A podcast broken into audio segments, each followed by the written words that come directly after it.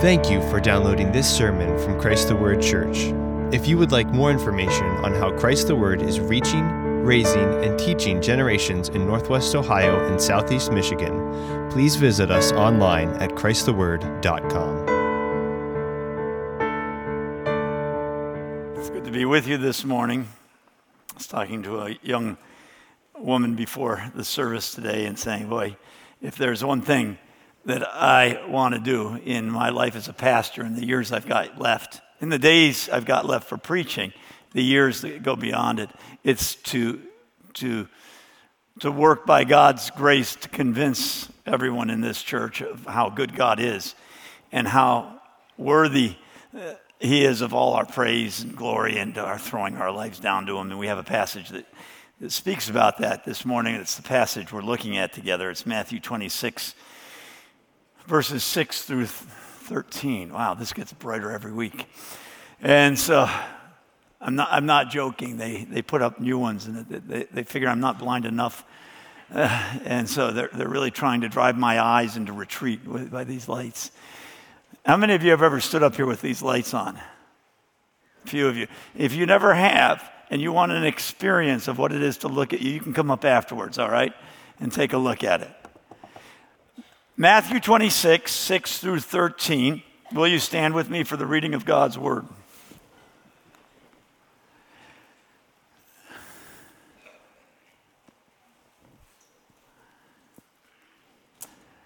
Now, when Jesus was in Bethany at the home of Simon the leper, a woman came to him with an alabaster jar of very costly perfume, and she poured it on his head as he reclined at the table. But when the disciples saw this, they were indignant, saying, Why this waste? For this perfume might have been sold for a high price and the money given to the poor. But Jesus, aware of this, said to them, Why do you bother the woman? For she has done a good work to me. For you always have the poor with you, but you do not always have me. For when she poured this perfume on my body, she did it to prepare me for burial. Truly, I say to you, wherever the gospel is proclaimed in the whole world, what this woman has done will also be spoken of in memory of her. The word of the Lord. Let's pray together and ask God's blessing on his word. Heavenly Father, we thank you for your word, for the living word of Jesus. And we pray, Father, that as we look at your word this morning, that you'll empower me as I speak, and all of us as we listen to heed and to know the power of God's word in our lives. In Jesus' name we pray, amen. Please be seated. Some years ago, we were walking through Wolfinger Cemetery, which is right across Central Avenue and down a little bit. You get to it through Secor Metro Park, but that was well before our church existed here we had gone there with a family for a picnic, and then we walked through the cemetery, a lot of old graves, and we were enjoying just walking around. We came across an old tombstone from the 1800s, and it said of a, it was obviously a woman who was a mother, and because there were, I don't remember how, but it was clear that she was a mother, and they had a little epitaph, a little phrase underneath her name at the top, and it said, "She hath done what she could." And we said, Whoa, you know, uh, if there's ever damning by faint praise, it's this. You know, she hath done what she could. Like she tried, she gave it her best shot. And we, we just sort of, and, and from then on, between the two families, when we saw someone do something that was not really well done, we'd say, She hath done what she could. And, uh, and then one day, a year or two later, I got a call from the, the woman, the mother in this family, said, David, go get your King James Bible. I, I had to find a King James Bible. She says, go to, go to Mark. Look up, and it was this passage in Mark.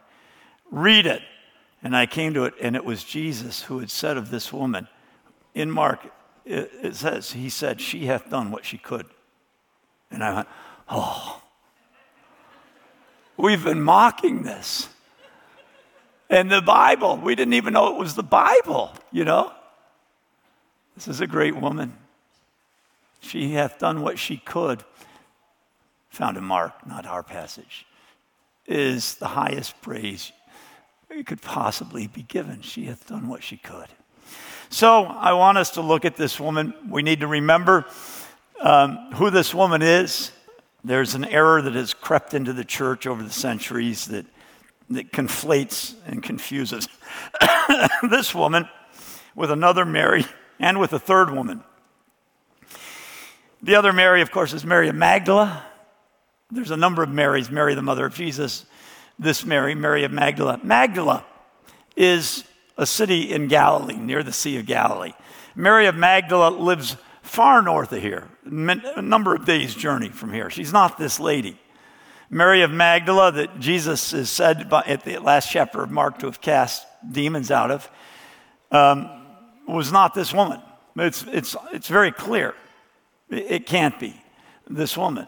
This woman is, is not a woman who we have any uh, stories of her. She's in a different location from a different family.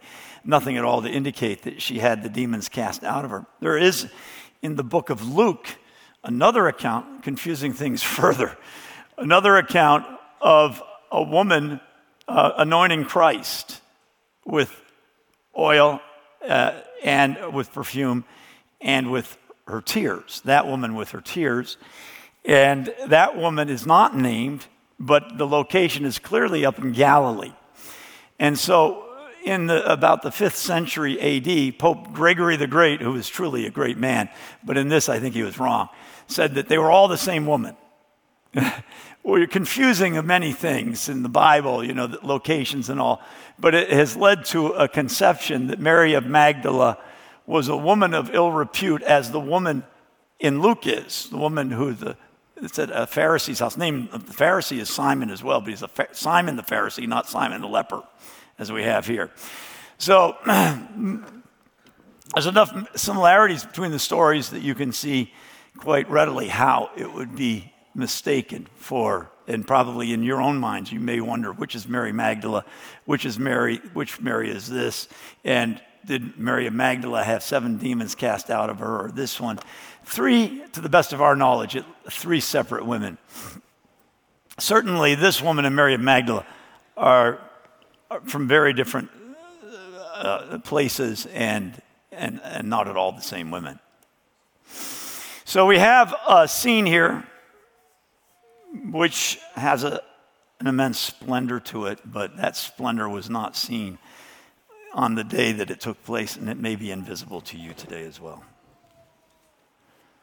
It is hard to see the splendor of this scene for some people.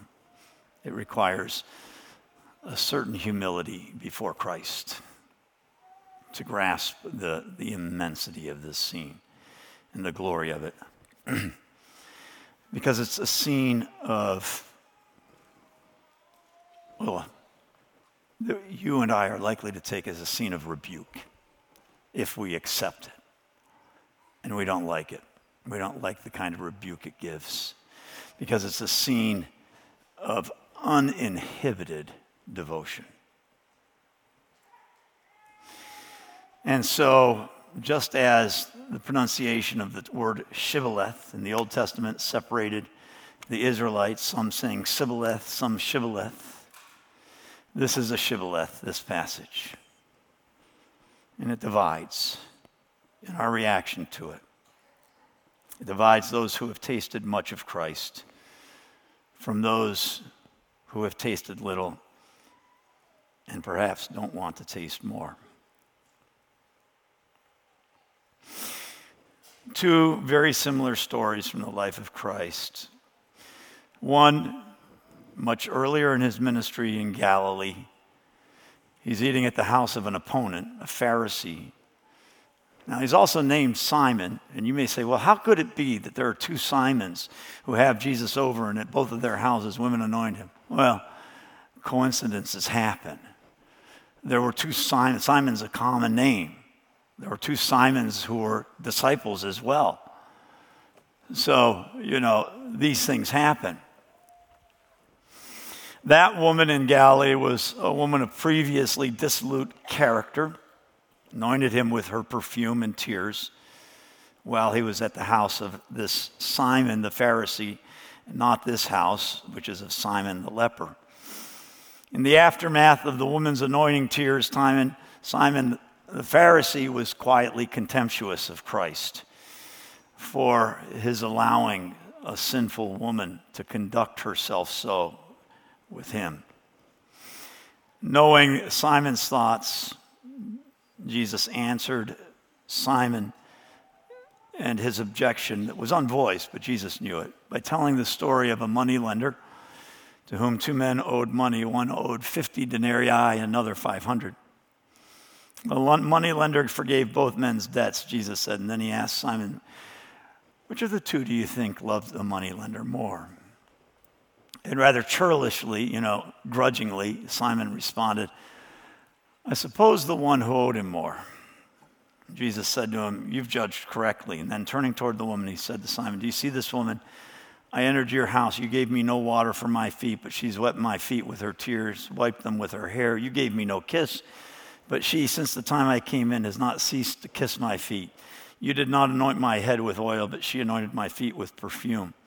For this reason, I say to you, her sins, which are many, have been forgiven. For she loved much, but he who is forgiven little loves little. And then he said to her, Your sins have been forgiven.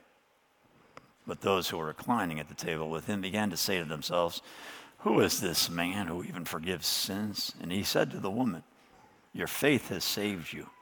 Go in peace. Here again, Jesus is anointed by a woman.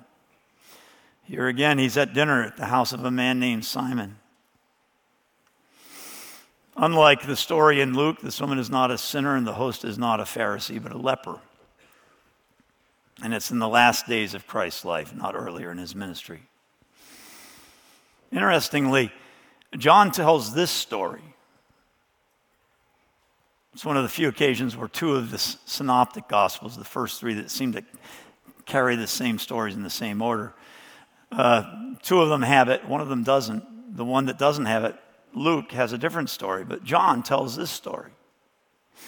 From the account in John, we learn that Mary, Martha, and Lazarus are also, uh, that Martha and Lazarus are also with Mary at this dinner. Lazarus, we're told, is reclining at the table with Jesus. Martha is serving, as is her wont. Mary anoints Jesus with perfume. And on this occasion, like the prior occasion when he was anointed that we know of, there is again a negative response. This time it's from the disciples rather than their host.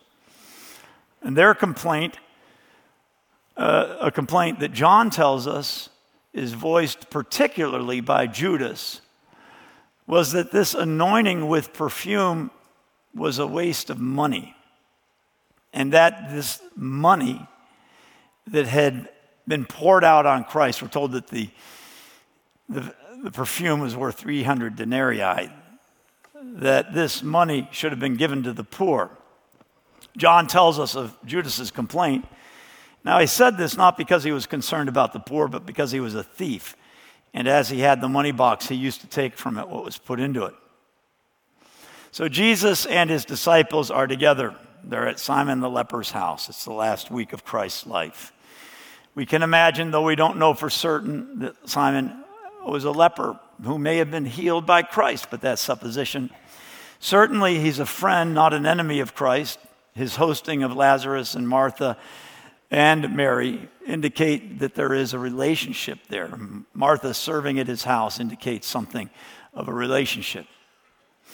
Now, while Jewish families ate together, men and women, boys and girls, at normal meals, it was customary at special meals with special guests for the women to eat separately. And this is still common in parts of the world. We've, Cheryl and I, as we've traveled, have realized that sometimes Cheryl will be included, but the women will serve. It's, it's, it was the custom here at this time. Mary is thus probably not lying at the table as her brother Lazarus clearly was. John writes, So they made him a supper there. Martha was serving, Lazarus was one of those reclining at the table with him. Mary then took a litra, about a quart of perfume, a very costly pure nard, and anointed the feet of Jesus and wiped his feet with her hair, and the house was filled with the fragrance of the perfume.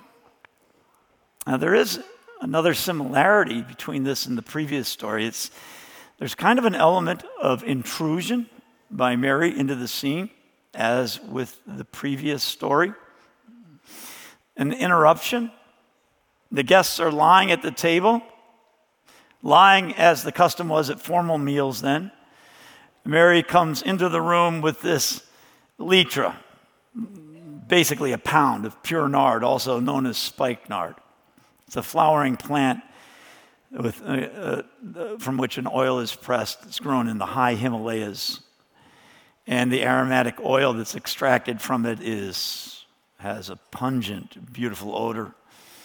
The scarcity of the plant and thus of the oil and the powerful fragrance that it emitted made it extremely valuable. The value of nard per unit of weight was significantly higher than that of gold.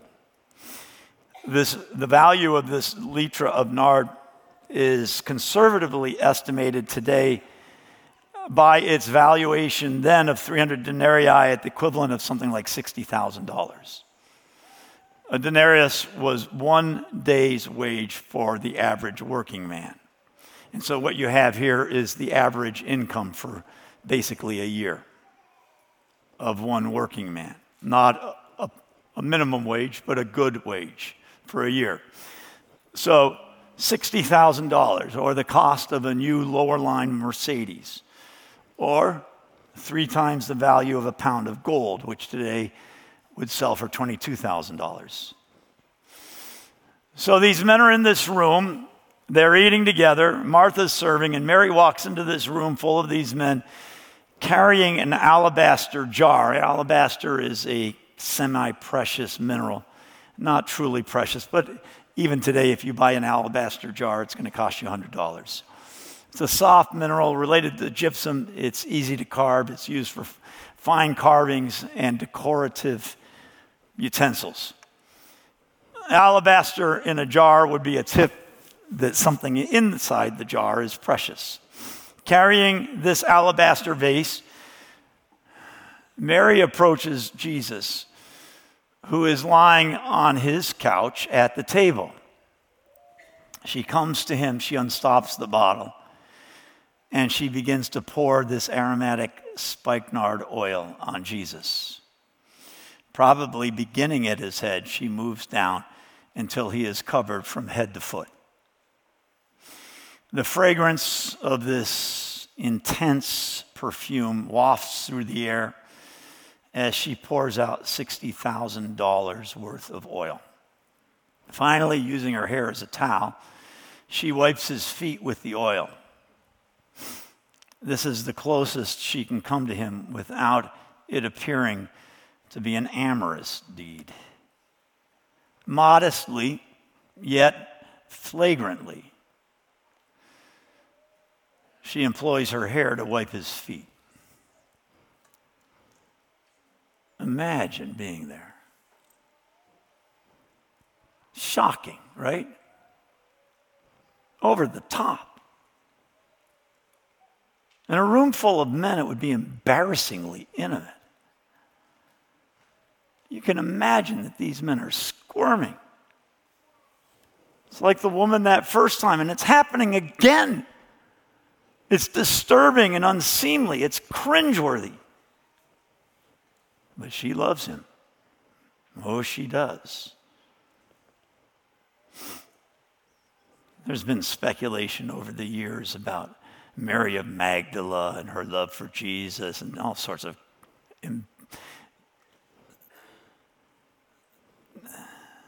all sorts of revolting speculation that Jesus was in love with Mary Magdala or this Mary, and it's usually a confusion of the two. Who knows, maybe at one time there was a romantic interest in this woman. but it's not an evidence here. Nowhere indicated, and even if it once existed, it's chaste. She expects no consummation of this act in any physical terms. She is not offering her body to Christ. She is offering everything she has and is in worship. Jesus is her Lord and her God. And she alone, of all his followers, seems to understand and to believe that he is going to his death, despite the week before having raised her brother from the dead. She does this. Jesus tells the disciples to prepare him for his upcoming burial. She believes he's going to die. She has faith, eyes of faith. She doesn't see a man that she's attracted to in this act. She sees God having come down. She sees the man who just days or weeks before came to Bethany at her calling, came because her brother had died and she'd let him know. She sees the man who came and who called her brother to come forth from the tomb. She knows by, by that act, he utterly alienated the Jewish leaders, the ones who decided because of what he'd done in raising Lazarus from the dead, that they had to kill him, and who are even now planning his death. She knows he raised her dead brother, that brother who lies at the table with Jesus. And Jesus, at least in part because of raising that brother, is about to be betrayed and put to death. In human terms, Lazarus is clearly linked to the death of Jesus. We know in heavenly terms there was much more going on than that. But in human terms, one of the proximate causes of the death of Jesus is his raising of Lazarus from the dead. This woman knows it, and she loves Jesus. She knows as well that Jesus is going to his death willingly for greater reasons, for more powerful purposes than simply dying for a friend. She knows the scriptures. She has heard Jesus when he teaches. She has listened. And when he said, I am going to die, she has believed when almost no one else has believed it. She knows he goes to death for her, for these men, for the sins of the world, and so she worships him. She loves him. She believes in him. Her brother was saved by him, and she herself wants to have her sins borne on Calvary by him. And nothing is too great for her to do for Christ in her love for him. Nothing is too great for her to give in her devotion to the Son of God. No sacrifice too great, no sacrifice too great for him who will be pouring out his blood for her, for her eternal salvation in a mere couple days. She will pour out $60,000 worth of perfume and say it's nothing compared with the blood that he will shed for her. Like the first woman who anointed Christ, Mary loves and sacrifices greatly because she knows how much Christ has spent on her. She loves greatly because she has been even more greatly loved. And yet, the men are indignant. And this is always the way it is with those who are not as extravagantly in love with Christ as others. Those who are not as extravagantly in love with Christ as others always look down on the extravagance of those who love him a great deal. They go, it's out of proportion. And get a sense of, you know, be realistic. Don't, don't go overboard. You're, you've given yourself over to this way too much. These men are indignant. Those who are not forgiven much do not love much. Those who have not tasted Christ's power as much do not worship as much. This is simple truth. Truth then, truth here. Now, these men would never admit to a lack of love for Jesus. They have to demonstrate the righteousness of their objection to what she does. And so they do. They say, Oh, could have done something better with this money. They were indignant, saying, Why this waste? For this perfume might have been sold for a high price and the money given to the poor. Give to the poor, help the poor. Don't waste your money on Christ, woman. Give it to those who have need. Let me say, in this day in which the, the cause, the, the great motive in the American church is to help the poor and social justice and everything. Garbage, garbage. Now, I want to say to you, no one is more fierce for the poor and the oppressed than God. God loves the poor and the oppressed. But do not confuse helping the poor with loving Jesus Christ. It is not love for Christ to give to the poor. Love for Christ may motivate your giving to the poor, and it should.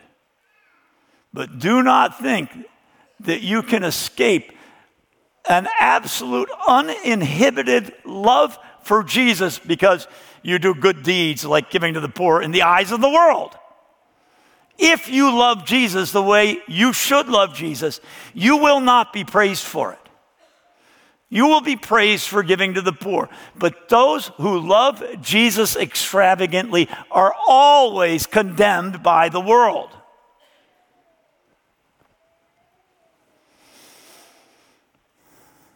So, what cowardice we see here. And what shameful lies. They upbraid the one person in the room who really does love Jesus as her dying Savior as though she lacks a sense of priorities.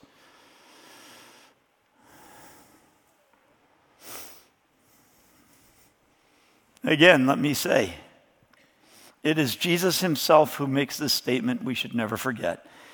The poor you will always have with you, but you do not always have me. You can always care for the poor, but your priority needs to be Christ.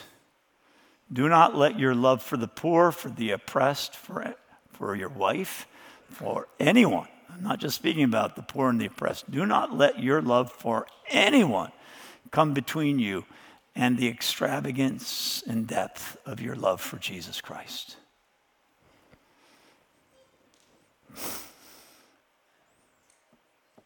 I have a, a close relative who I think may have done more for the poor in her lifetime objectively than most of us, maybe than most of us put together. She takes meals to the homeless, goes down to the, the bridges eh, where the homeless camps are, and takes Thanksgiving dinner for everyone there, Christmas. Cold days, goes down and gathers clothes and takes it. She's that kind of woman. But that is her love and her righteousness. She cares for the poor. While paying lip service to Jesus, her righteousness is in her deeds. Jesus is a great example to her. But she doesn't sense the sin in her life that causes her to need a Savior. Jesus is an example and not a Savior.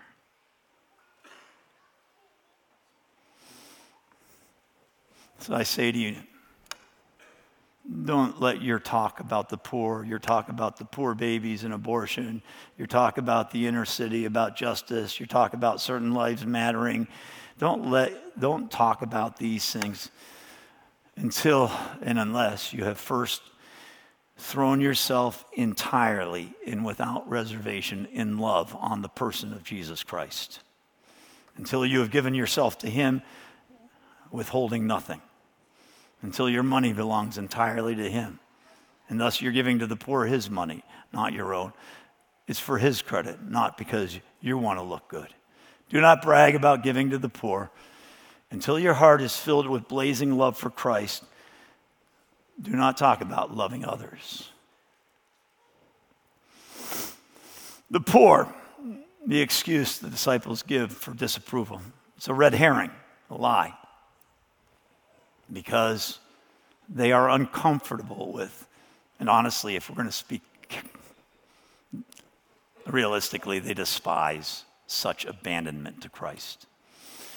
They look at Mary and they see weakness, probably feminine weakness. They are embarrassed at her emotive exhibition. It is not strong. It is not manly. It is embarrassing. And so they're ashamed of Mary's love, her devotion, and her over the top dedication to Christ. No, they will not abandon themselves so. Not to Christ, not to such emotion, not for them such dedication and loss of self control. Not for them. Everything for them must be decently in order, measured, restrained, dignified, manly. In all things, decently and in order. We will worship you, Christ, in a way that is fitting. We will do it in a way that does not imply any loss of self control. We see you and we honor you. And from our position of manliness, we will give you manly recognition, Christ. How good to be a woman at times like this rather than the proud man. They disapprove and are condemned by that very disapproval. They condemn themselves. They come up lacking in the judgment of God. Mary's approved and they're rebuked. They're, Mary is glory. They're embarrassed of Christ, not Mary. They're embarrassed of Christ. They're not embarrassed of Mary. And they become embarrassments to him. These men say they know him. They say they serve him. They say they love him. They even say they'll go to the death with him. Yet they condemn this woman for her devotion, even as they falter and fail in the things that they say they do do and will do. These men, they cast jaundiced eyes on Mary. Look, on, uh, look at that emotive woman. Look at her, out of control. And by their jaundiced eyes, they're, they're looking at her and going, they are able to look down on her and feel superior to her, and thus they have no obligation to love Jesus as she does. They complain about her actions. No, they don't like this kind of intense love. Let me ask you guys you ever fall in love with a woman? Most of you probably have. Head over heels in love. When you fall head over heels in love with a woman and you meet her friends and you find that her friends are not entirely to your taste, some of them, you go, Well, I'm going to drop her. Can you imagine doing that? Yeah.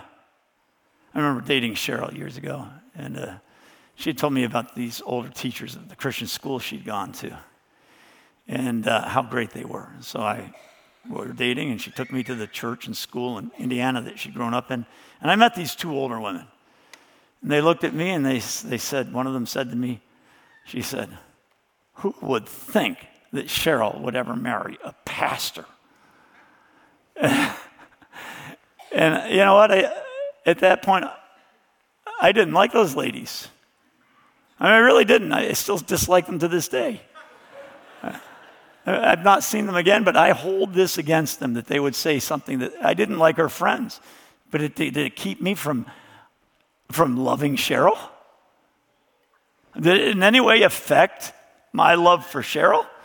If it had affected my love for Cheryl, you know, if it had had some impact on that,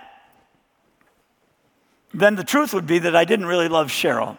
It wouldn't be about the friends, it would be about her. The reality is that the man who rejects the woman because of her friends really isn't enamored with the woman. And the man who rejects Christ because of the actions of his followers really doesn't love Jesus. Some of you have said, I don't like the way these people worship. I think they're hypocrites. Jesus is okay, but I, I don't like those who like him, and therefore I'm not going to give myself to him like they do. And I say to you, you're a fool. You're insane. You're complaining about others, but really you're just saying you don't want Jesus. That's all you're saying. That's all you mean. Isn't the truth that if a thing is glorious and valuable enough, you will do everything in your power to get it? Isn't that the point Jesus is making about the par- with his parables about the kingdom when he says it's like a pearl of great price, which the trader goes and sells everything he has to get, or the parable about the treasure hidden in a field that a man finds, he goes and sells everything to buy the field. That we should sell all we have to obtain it. What better fulfillment of those parables of the kingdom could we possibly find than this Mary?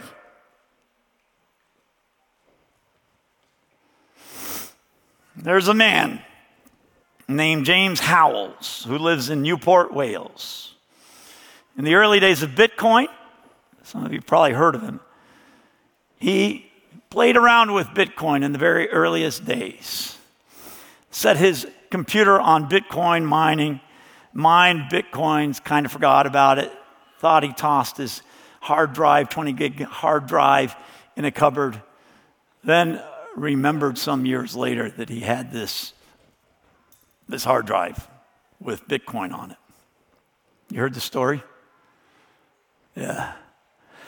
Yeah. And uh, went to look for it, couldn't find it. He thought, oh my. At that point, he realized the value of Bitcoin was about, his Bitcoin was about 70 million. Since then, it's gone up and down. It was up to $350 million, down to, now it's down to like 70 or 80 million again. It had been taken in the garbage, he was convinced. That man, James Howells, has spent the better part of a decade digging up the landfill in Newport, Wales, to get Bitcoin. He's put his nose into the garbage of life for a decade to get Bitcoin. What a better bargain this woman has made to give up her money to get Jesus. What a better bargain. What are you pursuing with your money and your affections? I don't know what it is. I know what my things have been. There was a five, seven year period when I was a pastor when every spare moment I'd play video games. Praise God, it's in the past. I've had people in my church whose pursuits were their 67 Hemi Charger.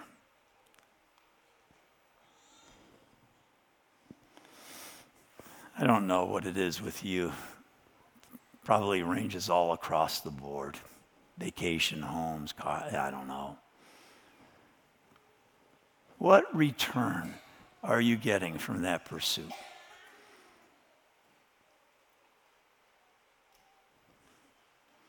What return is your passion, your devotion, your expenditures on that pursuit?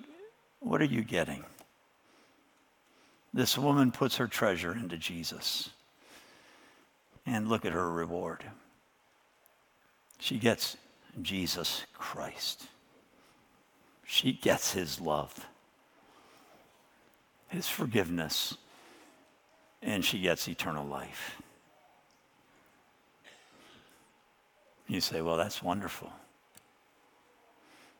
But notice what else she gets everlasting glory. Truly I say to you, wherever this gospel is proclaimed in the whole world, what this woman has done will also be spoken of in memory of her. Mary is more famous and more glorious in the world than Julius Caesar.